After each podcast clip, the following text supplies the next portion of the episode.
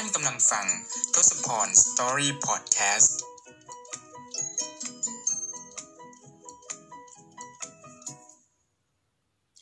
วัสดีครับทุกคนยินดีต้อนรับเข้าสู่ทศพร Story Podcast นะครับสำหรับ episode นี้ก็เป็น episode ที่ 21 แล้วนะครับ ที่หนุ่ยจะมาบอกเล่าประสบการณ์ในแต่ละสัปดาห์ผ่านทศพร Story Podcast ให้ทุกท่านได้รับฟังกันในหลาย ๆ ช่องทางเลยนะครับ ไม่ว่าจะเป็น YouTube ก็ดีนะครับ หรือว่าจะเป็น Spotify Google Podcast แล้วก็ Anchor นะครับ แล้วก็ในอีกหลายช่องทางของทาง Podcast นะครับที่ทุกท่านทุกท่านสามารถที่จะเข้ามารับฟังกันได้นะครับสำหรับสัปดาห์นี้นะก็มีประเด็นอัปเดตอะไรต่างๆ มากมายเลยนะครับ เริ่มจากอุณหภูมิในช่วงนี้นะครับ ก็ที่โตเกียวก็มีอุณหภูมิค่อนข้างที่จะเย็นนะครับ อยู่ประมาณอย่างในปัจจุบันนะเวลาตอนนี้ที่หน่วยอัดพอดแคสต์เลยเนี่ยก็ประมาณ 16 องศานะครับ แล้วก็ในสัปดาห์ที่ผ่านมาเนี่ยมันมีการสวิงของอากาศนะครับ ตั้งแต่ 9 องศาถึง 20 องศาอะไรประมาณนั้นเลยนะครับ ก็ทำให้อากาศมันค่อนข้างที่จะเปลี่ยนแปลงหนักนะครับ แล้วก็หลายคนถ้าหากว่ามีอาการที่เป็นหวัดเรื้ออะไรนะครับ ก็อาจจะแบบว่า ต้องทานยากันไว้หรืออะไรอย่างไรนะครับ คนที่กำลังจะมาที่ประเทศญี่ปุ่นก็อาจจะต้องแบบพกเตรียมยาจากที่ประเทศไทยมานะครับ ที่มันอาจจะถูกฉลกกับร่างกายของเรามากกว่ายาที่เราอาจจะมาหาในประเทศญี่ปุ่นเนาะแล้วก็สำหรับในช่วงนี้นะอย่างวันนี้เป็นวันอาทิตย์นะครับ แล้วก็วันพรุ่งนี้วันที่สองพฤศจิกายน แล้วก็วันที่ 3 พฤศจิกายนเนี่ยก็นับจะจะนับว่าเป็นวันหยุดยาว 4 วันนะครับ ก็ อย่างวันที่ 2 นี่ไม่แน่ใจว่าจะเป็นถือว่าเป็นวันหยุดหรือเปล่า แต่แน่ ๆ ว่าวันที่ 3 พฤศจิกายนคือวันวัฒนธรรมนะครับ เพราะฉะนั้นแล้วเนี่ยช่วงนี้ก็จะเป็นช่วงที่หลายคนออกไปท่องเที่ยวตามบริเวณสถานที่ต่างๆนะครับ ไม่แน่ใจว่าตามปฏิทินของทางญี่ปุ่นเองจริง ๆ เป็นยังไงนะแต่ว่าที่แลบของหน่วยมีวันหยุดดังนี้นะแต่อย่างไรก็ดีเนี่ยเขาอาจารย์ก็บอกว่าวันที่ 2 พฤศจิกายนเนี่ยก็สามารถที่จะเข้าไปทำแลบ หรือทำงานอะไรต่างๆ ได้ตามปกตินะ แต่ว่าก็คิดว่าหลาย ๆ คนก็คงจะไม่ได้เข้านะ แล้วก็อาจจะพักผ่อนหรือว่าไปเที่ยวกันซะมากกว่านะครับสำหรับวันนี้ก็เป็นวันที่ 1 พฤศจิกายนก็คือขึ้นต้นเดือนใหม่นะครับ หลังจากที่ผ่านเดือนที่แล้วนะ สัปดาห์ที่แล้วหนุ่ยก็มีกิจกรรมอะไรต่างๆ ไม่ว่าจะเป็นการทำ monthly meeting นะครับ เพราะว่าเป็นสิ้นสุดเดือนใช่ไหมก็จะมีการ เเป็นมิ팅รายเดือนที่เรียกว่าห่างมา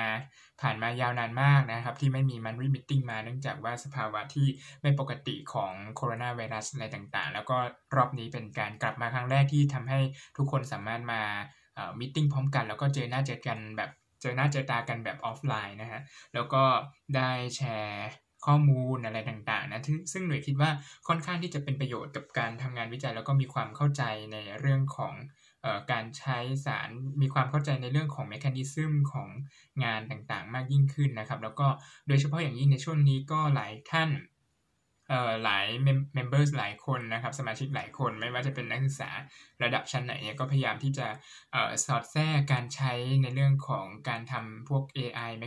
machine learning neural network เข้ามาใช้กับงานวิจัยของตัวเองมากขึ้น ซึ่งเรียกว่าเป็นอะไรที่มีความน่าสนใจ แล้วก็น่าจะเป็นสิ่งใหม่นะฮะที่พยายามเอามาปรับใช้กับงานของทางด้านวิศวกรรมเคมี แล้วก็ specialist ทางด้านการใช้พวกคาร์บอนไดออกไซด์หรือว่า super critical carbon dioxide อะไรต่างๆนะครับ ก็คิดว่าน่าจะเป็นประโยชน์กับงานวิจัยของหลาย ๆ ท่านในอนาคตต่อไปนะครับ คราวนี้ก็ มาพูดถึงช่วงที่ผ่านมากันหน่อยนะ อย่างว่าอย่างวันที่ 31 ตุลาคมที่ผ่านมาก็ถือว่าเป็นวันฮาโลวีนนะครับ แล้วก็เป็นวันลอยกระทงของที่ไทยด้วยนะครับ ก็ปีนี้ไม่ได้กลับไปลอยกระทงที่บ้านนะครับปีที่แล้วหนูยังได้มีโอกาสกลับไปลอยกระทงที่บ้านนะ เป็นจังหวะที่พอดีพอดีมากเลยปีที่แล้ว เพราะว่าเรากลับไปรับปริญญาด้วยนะครับ แล้วก็ได้ ในช่วงที่กลับไปรับปริญญาก็จะเป็นช่วงจังหวะลอยกระทงพอดีนะ ตอนนั้นก็เลยได้ไปลอยกระทงถึงแม้ว่าจะเป็นช่วงที่เราได้มาเรียนที่โตเกียวเทคแล้วก็ดีนะ แล้วก็ถึงแม้ว่าปีนี้ไม่ได้ลอยกระทงที่บ้าน แต่ว่าก็ยังแบบมีลอยกระทงออนไลน์อะไรพวกนี้ตามปกตินะครับ แล้วก็อย่างงานฮาโลวีนอะไรเงี้ยก็ไม่ได้ไปร่วมอะไรกับเขาหรอกนะครับ ก็ติดตามดูข่าวอะไรงี้เอาเนาะก็คุยกับเพื่อนว่าออย่างวันฮาโลวีน จะไปเที่ยวไหนอย่างวันหยุดจะไปเที่ยวไหนเพื่อนๆหลายคนก็มักจะบอกว่าไม่อยากจะไปไหนนะบางบางเพื่อนบางคนเนี่ยบ้านเขาอยู่แถวชิบูย่าแถวชินจูกุอะไรตรงนั้นเลยนะครับ แล้วก็มันค่อนข้างที่จะใกล้แหล่งกับคนที่พุกพ่านมากๆนะแต่เขาก็บอกว่าเนื่องจากว่ารัฐบาลทางเอ่อทางโตเกียวหรือว่ารัฐบาลญี่ปุ่นเนี่ยเขาก็แบบไม่ได้เอ่อเขาก็ประกาศอยากจะให้คนโตเกียวอะไรเงี้ยหยุดในบ้านอะไรเงี้ยเพราะว่าไม่อยากจะให้ออกมา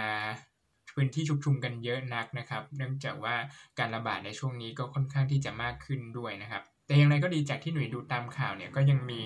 คนที่แต่งคอสเพย์แบบเป็นผีเป็นฮาโลวีนอะไรต่างๆเนี่ยออกมา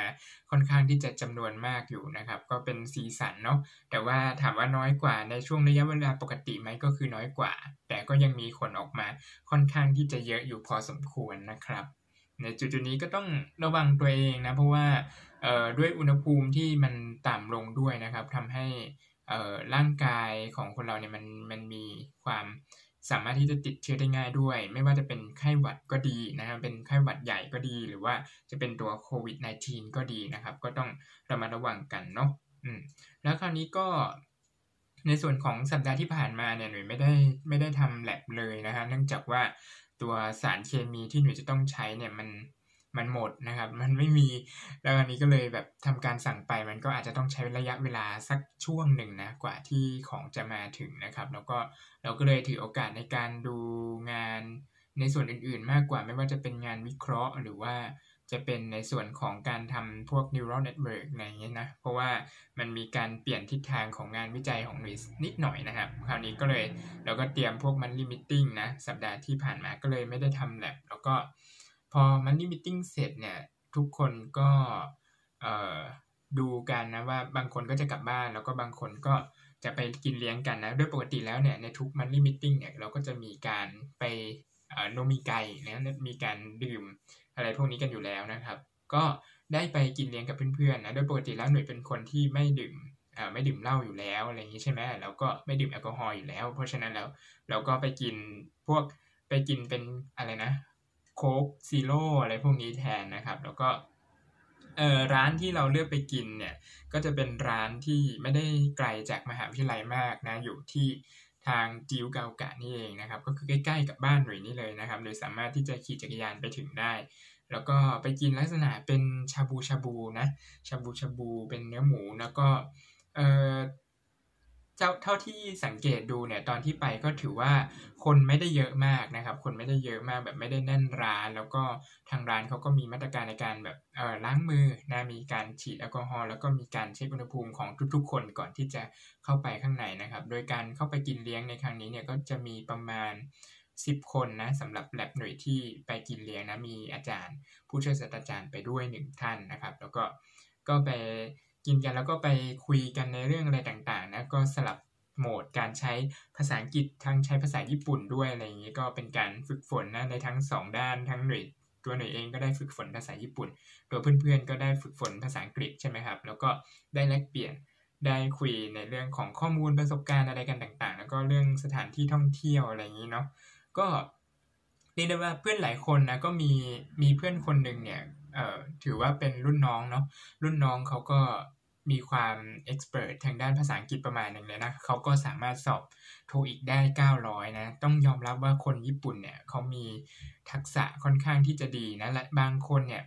คือเราอาจจะมองภาพญี่ปุ่นว่าเขาอาจจะพูดภาษาอังกฤษที่ไม่ได้คล่องมากนักนะแต่ก็มีหลายคนที่สามารถที่จะทำข้อสอบวัดอย่างโทอีกอย่างเงี้ยได้ 900 อัพพอสมควรเลยแล้วก็ รุ่นน้องปตีคนนี้เนี่ยทำข้อสอบของ TOEFL นะได้มากกว่า 100 108 หรือ 110 อะไรสักอย่างที่ท่านหรือจำไม่ผิดนะครับ เพราะว่าเออตอนนั้นเนี่ยเขาอยากจะไปที่ไปแลกเปลี่ยนที่ MIT นะในในปกติในเทอมนี้เขาจะต้องไปแลกเปลี่ยนที่ MIT แต่ว่าเนื่องจากว่ามันติดโควิดนี่แหละนะครับ ก็เลยไม่สามารถไปได้ นั่นก็ทำให้เขาแบบเหมือนได้ฝึกฝนการพูดการใช้ภาษาอังกฤษนะ แต่อย่างไรก็ดีเนี่ย เนื่องจากว่าโดยปกติแล้วเนี่ยเขาไม่ได้มีการพูดคุยบ่อยนักเนี่ยเขาก็จะมีการลืมการอะไรเงี้ยแต่หนูคิดว่า การใช้ในการสื่อสารของเขาก็ยังถือว่าอยู่ในมาตรฐานที่เข้าใจได้อะไรอย่างนี้นะครับ หนูคิดว่าค่อนข้างโอเคเลย ถ้าหากว่ายิ่งมีคนแบบนี้เรายิ่งต้องแบบว่าคอยคุย หรือว่าแลกเปลี่ยนอะไรกับเขาเยอะ ๆ นะครับ ทุกคนถ้าหากว่าแบบสมมติเราเป็นคนไทยคนเดียวในแล็บอะไรเงี้ยถ้าหากว่าเราได้เพื่อนแบบเนี้ยมันจะช่วยเหลือเราได้มาก ไม่ว่าไม่ว่าจะเป็นในเรื่องของแบบภาษาก็ดี หรือว่าเรื่องของการใช้ชีวิตทั่วไปประจำวันในแล็บอะไรเงี้ยเราจะมีเรียกว่ามีเพื่อนคุยอะเนาะแล้วก็มีความ happy ในการที่จะไปทำงานวิจัยอะไรต่างๆ ที่แลบของเรามากขึ้นเนาะอันนี้ก็เป็นอีกเรื่องหนึ่งที่ เอามาแชร์ให้ทุกๆคนฟังกัน ถ้าถ้าหากว่ามันมีประเด็นอะไรที่แบบน่าสนใจหรือว่าเป็นประเด็นพูดคุยที่หนูคิดว่า มันน่าจะเอามาบอกเล่าให้ทุกคนฟังอาจจะทำเป็นตอนย่อยมาให้ทุกคนได้ฟังกันอีกรอบหนึ่งเนาะอันนี้ก็ถือว่าเป็นการบันทึกเป็นสรุปคร่าว ๆสำหรับการประสบการณ์ในสัปดาห์ที่ผ่านมาของหนุ่ยนะครับผม ก็นอกจากเรื่องของการไปกินเลี้ยงเป็นอะไรพวกนี้แล้วเนี่ยก็หลังจากงานกินเลี้ยงแล้วเนี่ยมันยัง เหลือวันศุกร์อีกวันหนึ่งนะครับ ที่ก่อนที่จะถึงวันหยุดเนาะหรือก็ได้เข้าไปที่มหาวิทยาลัย แล้วก็ไปช่วยเพื่อนล้างเครื่องอ่าไปช่วยเพื่อนอินโดนีเซียคนหนึ่งนะครับ ในการที่จะแบบแก้ไขเครื่องปัญหาของเครื่องเขานะครับ เนื่องจากว่าเครื่องเขามีปัญหาอยู่เนาะก็ได้คุยกันในเรื่องของเรื่องของการไปเที่ยวนะในฐานะที่จะเป็นคนต่างชาติด้วยแหละ มันก็จะมีเรื่องของช่วงนี้มันก็จะมีเรื่องของส่วนลดนะพวก go to campaign อะไรต่างๆเนาะมันก็จะมีส่วนลดเรื่องที่พักส่วนลดเรื่องของการค่าเดินทางอะไรต่างๆเนาะเพื่อนๆเขาก็แนะนำมาว่าแบบสถานที่ไหนอย่างในตอนนี้เขาก็จะแบบไปเดินทางไปที่โตกุอะไรอย่างนี้ แล้วก็เขาก็แนะนำในช่วงมกราคมนะ เราอาจจะไปดูหิมะที่บริเวณโซนต่างๆ ซึ่งอันนี้ต้องขออภัยด้วยหนูจำชื่อไม่ค่อยได้ เพราะว่าแบบเออเรายังไม่ค่อยคุ้นชินนะกับในสถานที่ต่างๆ ในประเทศญี่ปุ่นเท่าไหร่นะ ตอนนี้ก็ยังใช้อ่าเรียกว่าอาศัยอยู่ในแบบย่านโตเกียวยังไม่ค่อยไปเที่ยวตรงไหน เพราะว่าเออตอนแรกอะอยากอยากจะมีแพลนไปเที่ยวตรงนู้นตรงนี้เหมือนกัน แต่ว่าด้วยความที่ยังกลัวในส่วนของโคโรนาไวรัสอยู่นะครับ ก็เลยยังไม่ได้มีโอกาสที่จะไปสักทีหนึ่งนะครับ แต่ว่าในอนาคตก็คิดว่าน่าจะต้องมีโอกาสไปแน่ๆนะเหลือเวลาอีกประมาณ4 ปีเนาะก็จะพยายามหาโอกาสไปนะ วันหยุดตอนไหนก็อยากจะไปทันทีนะ นอกจากเรื่องการไปเที่ยวแล้วก็ยังคุยกันเรื่องของการทำขนมอ่าการทำขนมเขาก็แบบว่ามีแพลนในการทำบราวนี่ทำเค้กกล้วยหอมอะไรอย่างนี้ที่บ้านนะเขาก็อธิบายว่าแบบเออเขาจะใช้วัสดุอย่างเช่นแอปเปิลมาแทนพวกน้ำตาลอะไรพวกนี้ใช่ไหมคราวนี้ก็เลยได้ไอเดียว่าเออเราก็น่าจะทำบ้างเนาะก็ได้ปรึกษาคุณแม่นะได้ใช้สูตรนะต่างๆ ถ้าหากว่าเพื่อนๆอยากจะดูสูตรขนมต่างๆนี่ยสามารถที่จะเข้าไปดูใน YouTube ของหน่วยได้นะครับ แล้วก็ดูในหมวดหมู่ของคุณหน่วยคุณหน่วยเบเกอรี่นะครับ สอนทำอาหารข้าวหวานเนี่ยก็สามารถที่จะเข้าไปดูได้เลยมีสูตรอาหารของคาวของหวานต่างๆ มากมายนะครับ คราวนี้เนี่ยก็ได้ทำออกมานะหน่วยก็ได้ใช้ Air Fryer นะเครื่องมืออุปกรณ์ที่มีอยู่ แล้วก็จะมีพวก อุปกรณ์ต่างๆ ที่อาจจะยังไม่มีนะก็สามารถไปซื้อได้จากร้านร้อยเยนก็มีนะครับ หรือว่าแล้วก็พวกพวกแป้ง พวกวัตถุดิบที่มันเป็นผงโกโก้ช็อกชิพอะไรพวกนี้ที่จริงตามซูเปอร์มาร์เก็ตก็มี แล้วก็มันจะมีร้านขายเครื่องเบเกอรี่นะครับ ที่อยู่ใกล้ ๆ กันกับซูเปอร์มาร์เก็ตที่หนุ่ยไปช้อปปิ้งประจำเนี่ยมันก็มีเช่นกันนะ เราก็สามารถที่จะไปเลือกซื้อได้นะ เปรียบเทียบราคากันเนี่ยมันก็มีบางอย่างที่ร้านขายเบเกอรี่เนี่ยมัน เขาขายได้ถูกกว่าอะไรเงี้ยเราก็จะไปซื้อตรงนั้นอะไรประมาณนี้นะครับ ก็ได้ทำออกมานะหนุ่ยคิดว่าน่าค่อนข้างที่จะประสบความสำเร็จความสำเร็จประมาณหนึ่งนะก็อร่อยดีนะครับ ตอนแรกนึกว่าแบบมันจะขมไปไหมอะไรเงี้ย แต่ว่าตอนแบบรอให้มันหายร้อนแล้วนะก็มีหวานขึ้นมานะ ก็รู้สึกว่าเดี๋ยวถ้ามีโอกาสนะเดี๋ยวจะลองอัดคลิปมาให้เพื่อนๆได้ดูกันนะ ว่ามันเป็นลักษณะ ประมาณยังไงบ้างนะครับ ทุกคนก็ลองติดตามกันแล้วกันเนาะสำหรับสัปดาห์นี้ก็ว่าจะ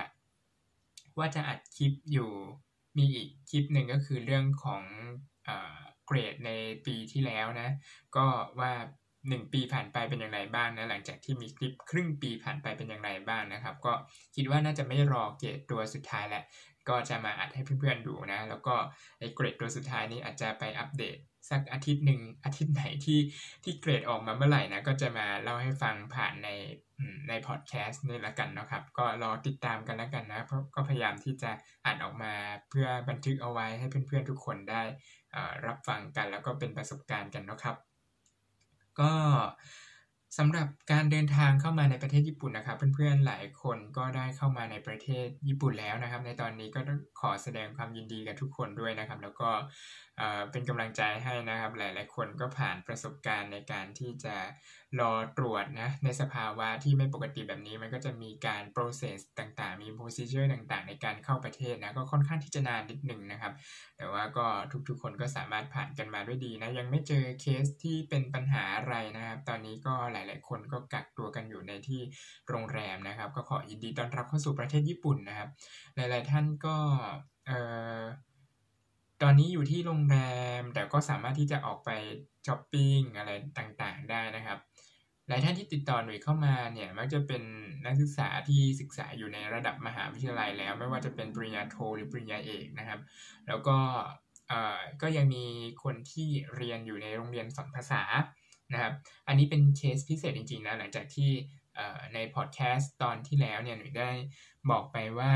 เรื่องเคสของโรงเรียนสอนภาษาเนี่ยอาจจะ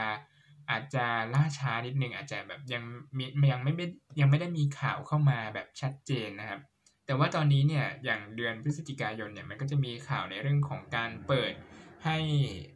โดยวีซ่าทั่วไปยกเว้นยกเว้นวีซ่าท่องเที่ยวเนี่ยสามารถที่จะเข้ามาได้อะไรเงี้ยนะครับ ก็ต้องก็ต้องคอยติดตามกันนะครับ แต่ว่าในส่วนคนของคนที่มีตัว COE นะครับหรือ Certificate of Eligibility นะครับ ตั้งแต่ก่อนช่วงโควิดอยู่แล้วเนี่ยก็จะมีสิทธิ์ที่จะเข้ามานะครับ ตั้งแต่ตอนช่วงปลายเดือนตุลาคมแล้วนะครับ หลายท่านก็ได้ มี ticket ตั๋วเครื่องบินเข้ามาเป็นที่เรียบร้อยแล้วนะครับ ก็ต้องขอแสดงความยินดีด้วยนะครับสำหรับใครที่มี COE นะครับตอนนี้ตั้งแต่ก่อนหน้านี้แล้วเนี่ยก็ช่วงนี้น่าจะได้ทยอยทยอยเข้ามา แล้วก็ได้มาเรียนที่โรงเรียนสอนภาษาก็ถือว่าเอ่อน่าจะเป็นประโยชน์กับหลาย ๆ ท่านมากขึ้นนะครับ ในช่วงนี้แล้วก็ ดูแล้วเนี่ยทางญี่ปุ่นเขาก็พยายามเปิดประเทศมากขึ้น แล้วก็ลดขั้นตอนในการคัดกรองอะไรต่างๆนะอย่างเช่นเดือนพฤศจิกายนเนี้ยก็เริ่มใช้แค่ผล PCR จากสมมุติเราตรวจจากประเทศเราเขาจะมีการตรวจในส่วนของผล PCR จากประเทศเราอย่างละเอียดนะ โดยที่ไม่ต้องมาอรอผลตรวจของที่ญี่ปุ่นแล้วนะ ก็คือในขั้นตอนในการตรวจที่ญี่ปุ่น เช่นการแบบ ใช้น้ำลายในการนำไปตรวจอะไรเงี้ยแล้วก็รอผลเนี่ยไม่ต้องมีแล้ว ก็คิดว่าน่าจะทำให้ขั้นตอนอะไรต่างๆเนี่ยมันมีความรวดเร็วมากยิ่งขึ้นนะครับ แต่อย่างไรก็ดีเนี่ยในการกักตัว 14 วันที่โรงแรมต่างๆเนี่ยก็ยังคงมีอยู่นะครับ โดยที่คิดว่าแต่ละโรงแรมที่เราจองไว้เกี่ยวกับการพักกักตัวเนี่ยเขาน่าจะมีเป็นเซอร์วิสอยู่แล้วนะครับในการที่จะแบบรับไปนะ เพราะว่า คนที่เดินทางมาแล้วไม่สามารถที่จะใช้รถโดยสารประจำทางได้นะครับ ดังนั้นเนี่ยก็น่าจะมีสวิตตรงนี้ของแต่ละที่นะครับ แต่ว่าอย่างแน่นอนเลยก็คือเราไม่สามารถที่จะพักในในเอ่ออย่างเช่น จะพักในหอมหาวิทยาลัยเลยอย่างเงี้ยมันก็คงจะเป็นไปไม่ได้ เนื่องจากว่าถ้าหากว่าเข้าไปพักแล้วจริง ๆ แล้วเกิดเป็นเคสว่าเราอะตรวจพบว่าเราเป็น ติดโควิดอะไรขึ้นมาอย่างเงี้ยนะครับ มันก็จะมีเรื่องของค่าจ่ายค่าค่าเชื้ออะไรอย่างเงี้ย ซึ่งมันอาจจะทำให้ราคาตรงนั้นนะสูงขึ้นมานะ ถ้าหากว่าเป็นสถานที่เขาไม่ได้รองรับสำหรับกรณีของการกักตัวโดยเฉพาะนะครับ อันนี้ก็ต้องระมัดระวังกันสักนิดหนึ่งนะ แต่อย่างไรก็ดีหน่วยคิดว่าคนที่จะเดินทางเข้ามาในประเทศญี่ปุ่นในช่วงนี้คงมีการเตรียมตัวตั้งแต่เนิ่นๆ กันอยู่แล้วนะครับ ก็ต้อง แจ้งเอาไว้ให้ทราบกันนะจุดๆนี้นะครับ ในส่วนของคนที่กำลังสมัครนะครับกำลังอยากจะสมัคร IGPA อะไรตอนนี้ก็ตอนนี้เข้าสู่เดือนพฤศจิกายนแล้วนะครับ ก็ใกล้มาแล้วสำหรับการจะปิดหมดเขตรับสมัครนะครับ ก็ต้องเเหลือเหลือเวลาอีกไม่นานแล้วนะครับ ใครที่ยังไม่ได้ทำให้มันสำเร็จนะครับ ในส่วนของเอกสารต่างๆ ก็ต้องรีบแล้วนะครับ แล้วก็รีบส่งมานะครับ เป็นเอกสารที่เป็นไปรษณีย์นะหรือว่าจะเป็นแพ็กเกจส่งมาที่ทางโตเกียวเทคนะครับ ถ้าหากว่าใครมีข้อสงสัยอะไรยังไงก็สามารถที่จะทักเข้ามาสอบถามกันได้นะครับสำหรับเพื่อนๆนะที่เข้ามาในประเทศญี่ปุ่นแล้ว แล้วอยากจะแบ่งปันประสบการณ์อะไรกับท่านอื่นๆ ต่อๆไปนะเผื่อที่จะน่าจะเป็นประโยชน์กับหลาย ๆ ท่านที่กำลังจะเดินเข้าเดินทางเข้ามาในประเทศนี้ก็สามารถที่จะ เข้ามาทักพูดคุยกัน อาจจะคอมเมนต์ใต้คลิปวิดีโอใน YouTube ก็ได้ หรือว่าอาจจะทักหลังใหม่เข้ามา อยากจะให้หนุ่ยบอกเล่าอะไรกับหลาย ๆ ท่านบอกต่ออะไรเงี้ยก็สามารถที่จะทักเข้ามาคุยกันได้นะครับ โอเคสำหรับพอดแคสต์นี้ก็น่าจะประมาณนี้นะครับในสัปดาห์นี้ แล้วก็ถ้าหากว่าใครที่อยู่ในญี่ปุ่นก็ขอให้มีความสุขกับการพักผ่อนนะครับกักตัวหรือว่าการในวันหยุดในช่วงนี้นะครับ แล้วก็ถ้าสำหรับใครที่อยู่ในประเทศไทยก็ขอให้มีความสุขกับเดือนพฤศจิกายนและธันวาคมที่เหลือของปี 2020 นี้ต่อไปนะครับ แล้วพบกันใหม่ในพอดแคสต์ต่อไปใน